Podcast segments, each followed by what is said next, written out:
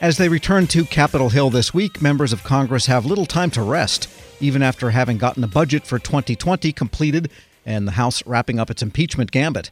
You might say the fun is just beginning. We get more now from Bloomberg Government Editorial Director Lauren Duggan.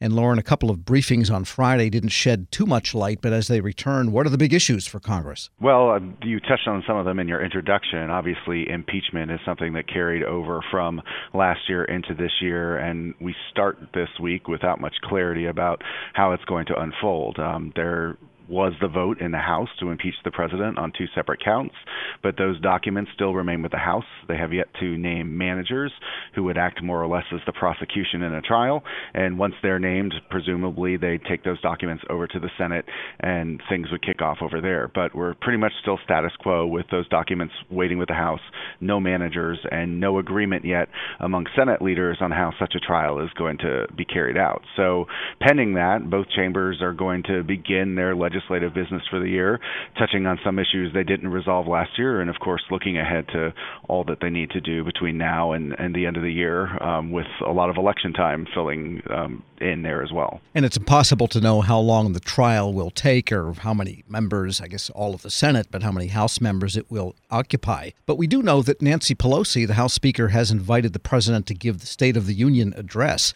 So I wonder what they would feel like with the president still in the midst of all of this going on, this trial, and he's giving the State of the Union. It would be, I guess, a little, I think that would be unprecedented. It might be. I'm, I'm not quite sure on what the timing was when um, the Bill Clinton impeachment trial happened and when he came to give his State of the Union for that year.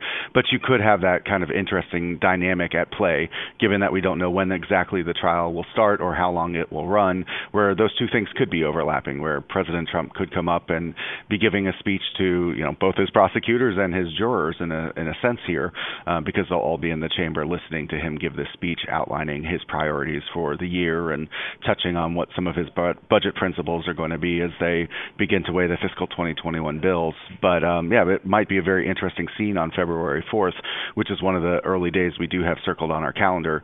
Given that we don't really know yet how all of January is going to play out in the Senate side, we have a feel for the House schedule, but the Senate has yet to announce its real January schedule because they are still trying to figure out what's happening with the trial.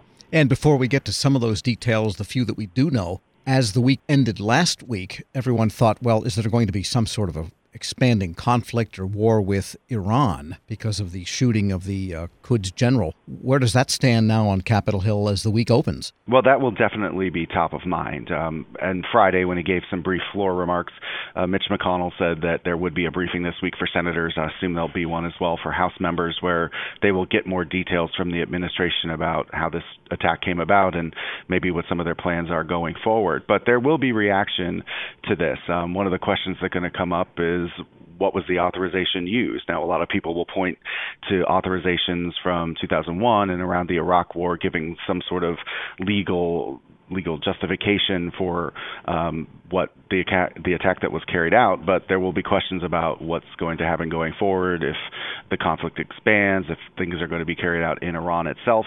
There will be members um, in both parties that will raise some questions and want to have a debate about this, but leaders will also try to, you know, get some questions answered first about how this was carried out and, and what the longer term strategy is. But this may be, as the conflict expands, if it does expand, um, a debate that will happen on the House and Senate floors about um, what this this means for our overall foreign policy and in the region and our you know our continuing presence in Iraq. So this is just beginning. When members get back into town, I would expect there to be a lot more discussion about this. Yeah, I guess the sense was that the gladness that this particular person was dead was bipartisan, but the way it came about, that's where the debates are going to center. Right. I mean, I think nobody is upset that this man is no longer able to do what he has done for years in the region. Um, he killed a number of troops or led to the killing of a number of troops through his proxy forces throughout the region. So that seemed to be set aside. But the questions that were beginning to be had was, you know, where did this start? How did it come from? And where is it going, basically? We're speaking with Lauren Duggan, editorial director of Bloomberg Government. And you spoke a minute ago about the appropriations bills. Do those get drafted, or is there some sketch of them ahead of the president's budget request, which is nominally due in the first week of February? Or do they wait until that comes out before the bills start getting drafted? We usually treat the president's budget request as the kickoff to this, um, depending on how early it comes. As you mentioned, it should be coming um, right before the State of the Union address and right after the Super Bowl, kind of sandwiched between the two. But there is undoubtedly some thinking going on already with the spending caps deal that gave um, some guidance to the 2020 process that just wrapped up and the fiscal 2021 process that really is just beginning, at least in this stage. Um, there, there's some thoughts about how much money they will spend, and some talk already, I'm sure, about how they want to allocate that. But I'm sure appropriators took a well-earned break over the holiday recess here to kind of, you know, recharge their batteries. But those discussions will start again, and the same fights will begin brewing about how to allocate it between the 12 bills, and border wall funding will, of course, um, will dominate the discussion again how much the president asks for and what um, Congress is going to be willing to give.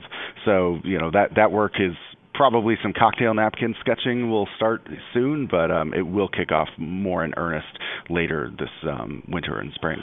And I think we can probably look to pretty much flat discretionary budgets because that's what the deal sort of called for. There will be some small increases from what was available in fiscal 2020, but for the most part, it's kind of a level, just general step up. So there won't be a huge surge of money to have to deal with allocating across the government, but uh, at least a little bit to, to tinker with at the margins. And of course, this is an election year, and Congress does do things differently in those years than it does in non election years, non presidential election years. What is left now for this Congress, especially on the House side, that has done with its impeachment? The budgets aren't here yet. What else do you see on the uh, early agenda for for this uh, part of 2020? One of the things that leaders have said they'll pick up right away, and we could see a vote this week as well, is on legislation dealing with PFAS or forever chemicals, as they're known. This is something that's used as non-stick elements in manufactured items, and it's been traced to some health issues and drinking water contamination. So there's a push by a bipartisan group, but largely Democrats, um, who want to have further regulation of those chemicals. Now, this came up in the defense authorization debate at the end of last year. The House included a number of provisions there, but really scaled back what was in the final product to PFAS on military bases and also in firefighting foam. But a lot of the things that had initially been discussed were dropped from that debate and are instead being brought up in this package that um, we'll probably see a vote on this week on that. Um, from there, there are expiring programs and other things they'd like to do. There is a highway bill to tackle this year. We'll have to see how quickly they get to that. Um, House Democrats want to continue a push for drug pricing legislation, and in fact, the spending deal created a mini cliff for that in May when some provisions expire, and the hope there is that they'll revisit those expiring provisions plus drug pricing plus surprise billing, uh, try and deal with some big health issues there. So there's an agenda formed here. We'll have to see how it rolls out over the next couple of months in terms of what they turn to and when. Yeah, with the respect of those uh, PFAS chemicals, that's a big military issue because it's used as a fire retardant, and some of the bases have used it in exercises for firefighting. And I guess they're trying to replace that with different materials that don't have the qualities of those chemicals. So DoD might have a job to do when that's all done. And with respect to the drug pricing, that could be an FDA, NIH, lots of health related agencies, CMS. Definitely. That'll touch on a number of different agencies and uh, also be a big interest to drug companies. And then when it comes to surprise billing, that's something that hospitals and insurers are very much involved in as well, trying to um, negotiate a, a settlement there that will will work best for them. And um, obviously, consumer groups are hoping it'll favor them. But um, there was there seemed to be one bipartisan deal, bicameral deal that had emerged on that toward the end of the year. But um, there was a dispute among different chairmen of House committees, um, Ways and Means and Energy and Commerce had some different views on that, which is one of the reasons it was um, not resolved before the end of the year, and that got kicked over as a 2020 item here. Sure. And with respect to the rest of the agenda, with a major election in which everybody is highly invested, you might say, coming up in later in 2020. Will that curtail the agenda pretty much, do you think, for for the calendar year? Well, there are more breaks this year than we saw last year. So in July, there's a Democratic convention that they will take a week off for that. They'll have their normal August recess during which the Republican convention will be held. And then most of October and early November will be dark on Capitol Hill as members go and defend their seats or, you know, try to move up to the Senate in some cases. Um, and that will occupy a lot of their time. So a lot of the action will be front loaded uh, before that election period really begins. And then undoubtedly some sort of scramble at the end of the year in a lame duck session trying to wrap everything up. Lauren Duggan is editorial director of Bloomberg Government. As always, thanks so much. Thank you. We'll post this interview at federalnewsnetwork.com slash Federal Drive. Subscribe to the Federal Drive at Apple Podcasts or Podcast One. Some people were made to follow the instructions. We were made to make our own. To always measure twice and never cut corners. Unless, of course, we've got a compound miter saw. Northern Tool and Equipment is a problem solver's paradise. There's nothing we can't find, fix, or figure out together. We're made for this. Start solving your projects today at northerntool.com. Grab a 30-day free trial of Live by Live Plus, and you'll get unlimited skips, commercial-free music, and all of the podcasts and live streaming events you can handle. Visit livexlive.com slash podcast one to learn more and start your free trial.